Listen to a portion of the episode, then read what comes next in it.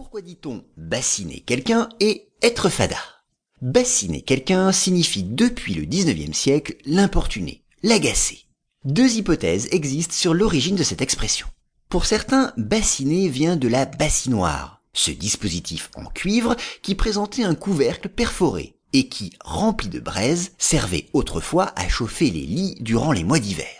La formule bassiner quelqu'un consisterait donc à exprimer l'idée que l'on échauffe l'esprit de cette personne exactement comme la bassinoire chauffait les lits. Mais pour d'autres, bassiner viendrait d'un autre verbe, plus ancien, bassiner avec un C, qui voulait dire en ancien français frapper sur un bassin de cuivre pour annoncer quelque chose. Pour faire simple, tambouriner. Ensuite, progressivement, ce verbe désigna l'action d'importuner quelqu'un autant que le bruit des tambours.